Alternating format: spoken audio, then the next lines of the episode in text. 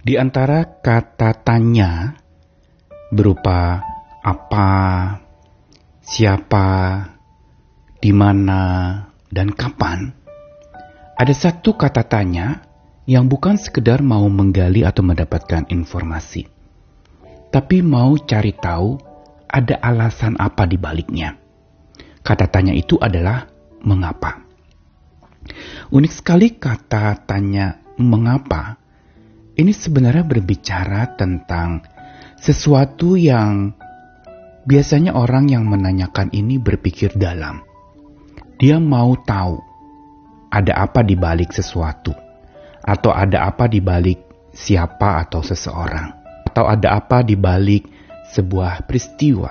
Pertanyaan mengapa itu ada unsur interrogatif. Ingin cari tahu mengapa bisa terjadi demikian. Untuk mendapatkan alasan itu memang tidak mudah, dan mengapa itu juga mengandung, kalau tidak berhati-hati, menjadi sebuah pertanyaan yang sifatnya menghakimi. Ada menuduh di sana.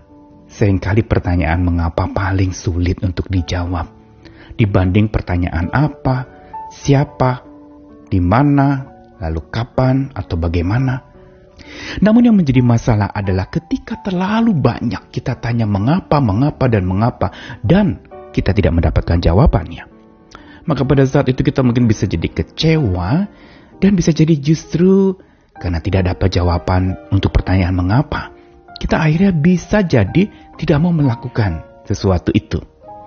Atau tidak ada alasan yang logis, akhirnya kita merasa itu sesuatu yang bukan kebenaran, dan kita nggak mau memahami atau menerima itu sebagai sebuah kebenaran. Pertanyaan mengapa memang sangat mendalam. Tapi hati-hati, terlalu banyak tanya mengapa, apalagi kepada Tuhan, akan membuat telinga kita tertutup kepada suara Tuhan yang menyapa kita. Saya Nikolas Kurniawan menemani lagi dalam Sabda Tuhan. Hari ini dibacakan dari kitab Habakuk, sebuah tulisan seorang nabi yang khusus pada masa itu ada kesulitan, dan pertanyaan mengapa dilontarkan oleh Habakuk. Habakuk pasal 1 ayat 2-3, lalu 13-14. Berapa lama lagi Tuhan aku berteriak, tetapi tidak kau dengar? Aku berseru kepadamu penindasan, tetapi tidak kau tolong. Mengapa engkau memperlihatkan kepadaku kejahatan sehingga aku memandang kelaliman? Ya, aniaya dan kekerasan ada di depan mataku, perbantahan dan pertikaian terjadi. Matamu terlalu suci untuk melihat kejahatan, dan engkau tidak dapat memandang kelaliman. Mengapa engkau memandangi orang-orang yang berbuat khianat itu, dan engkau berdiam diri? Apabila orang fasik menelan orang yang lebih benar dari dia, engkau menjadikan manusia itu seperti ikan di laut, seperti binatang-binatang melata yang tidak ada pemerintahnya. Lalu Habakuk 2 ayat 1-5.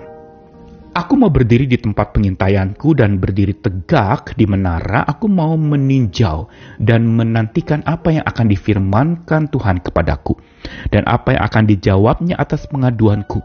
Lalu Tuhan menjawab aku demikian, tuliskanlah penglihatan itu dan ukirkanlah itu pada loh-loh, supaya orang sambil lalu dapat membacanya.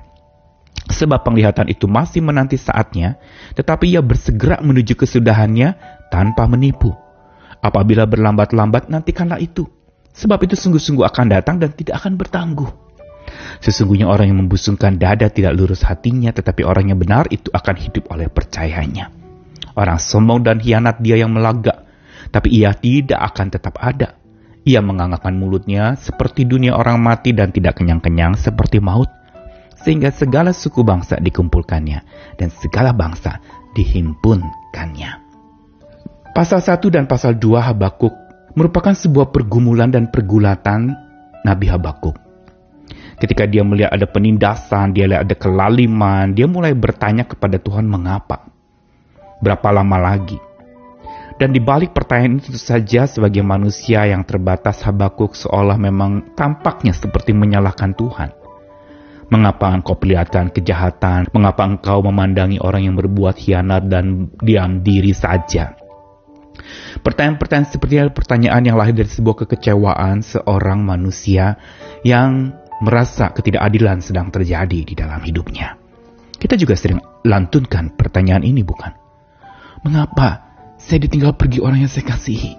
Atau kita masih tanya, mengapa saya bangkrut, mengapa saya gagal, mengapa saya ini itu dan sebagainya, dan mengapa dan mengapa. Pertanyaan ini adalah pertanyaan yang biasanya lahir dari kekecewaan, sekaligus sebuah pertanyaan yang punya tuntutan yang tinggi untuk mendapatkan jawaban. Dan ini benar sekali apa yang Habakuk juga alami. Sehingga dalam pasal 2 tampak sekali, dia berdiri di tempat pengintaian, dia tegak di menara, dia meninjau dan menantikan apa jawaban Tuhan. Tapi yang menarik, jawaban Tuhan tidak seperti yang dia tanyakan. Dia tanya alasan, mengapa ada kelaliman, mengapa ada ketidakadilan, dan sebagainya kepada Tuhan. Tapi Tuhan tidak menjawab, oh karena aku mau menghukum kamu, tidak.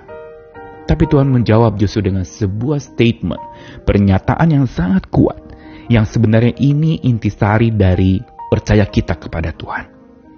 Yaitu bahwa di dalam ayat yang tadi dibacakan, ayat 4, sesungguhnya orang yang membusungkan dada, tidak lurus hatinya, tapi orang benar akan hidup oleh percayanya.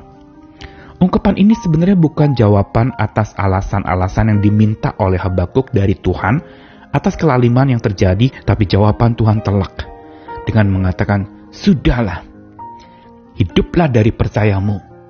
Orang benar akan hidup oleh percayanya. Jangan busungkan dada dan jadi sombong.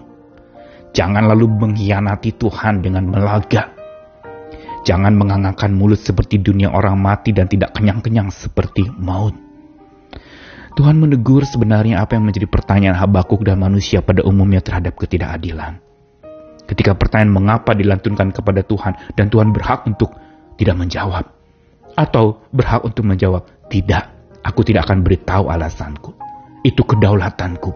Tanpa perlu engkau tahu alasannya, terimalah. Orang benar akan hidup oleh percayanya. Percayalah kepadaku. Apa yang kulakukan, itu bukan untuk menghabisimu. Ini yang seringkali membuat kita, memang pandangan kita menjadi kabur saat dipenuhi masalah dan beban berat. Sampai akhirnya telinga kita tertutup, tidak bisa mendengar Tuhan yang menyapa secara pelan dan sayup-sayup. Kita menuntut Tuhan, mengapa engkau tidak tunjukkan jalan dan sebagainya. Tetapi sebenarnya bukan Tuhan tidak tunjukkan jalan. Kita terlalu menuduh Tuhan. Kita bertanya mengapa kepada Tuhan.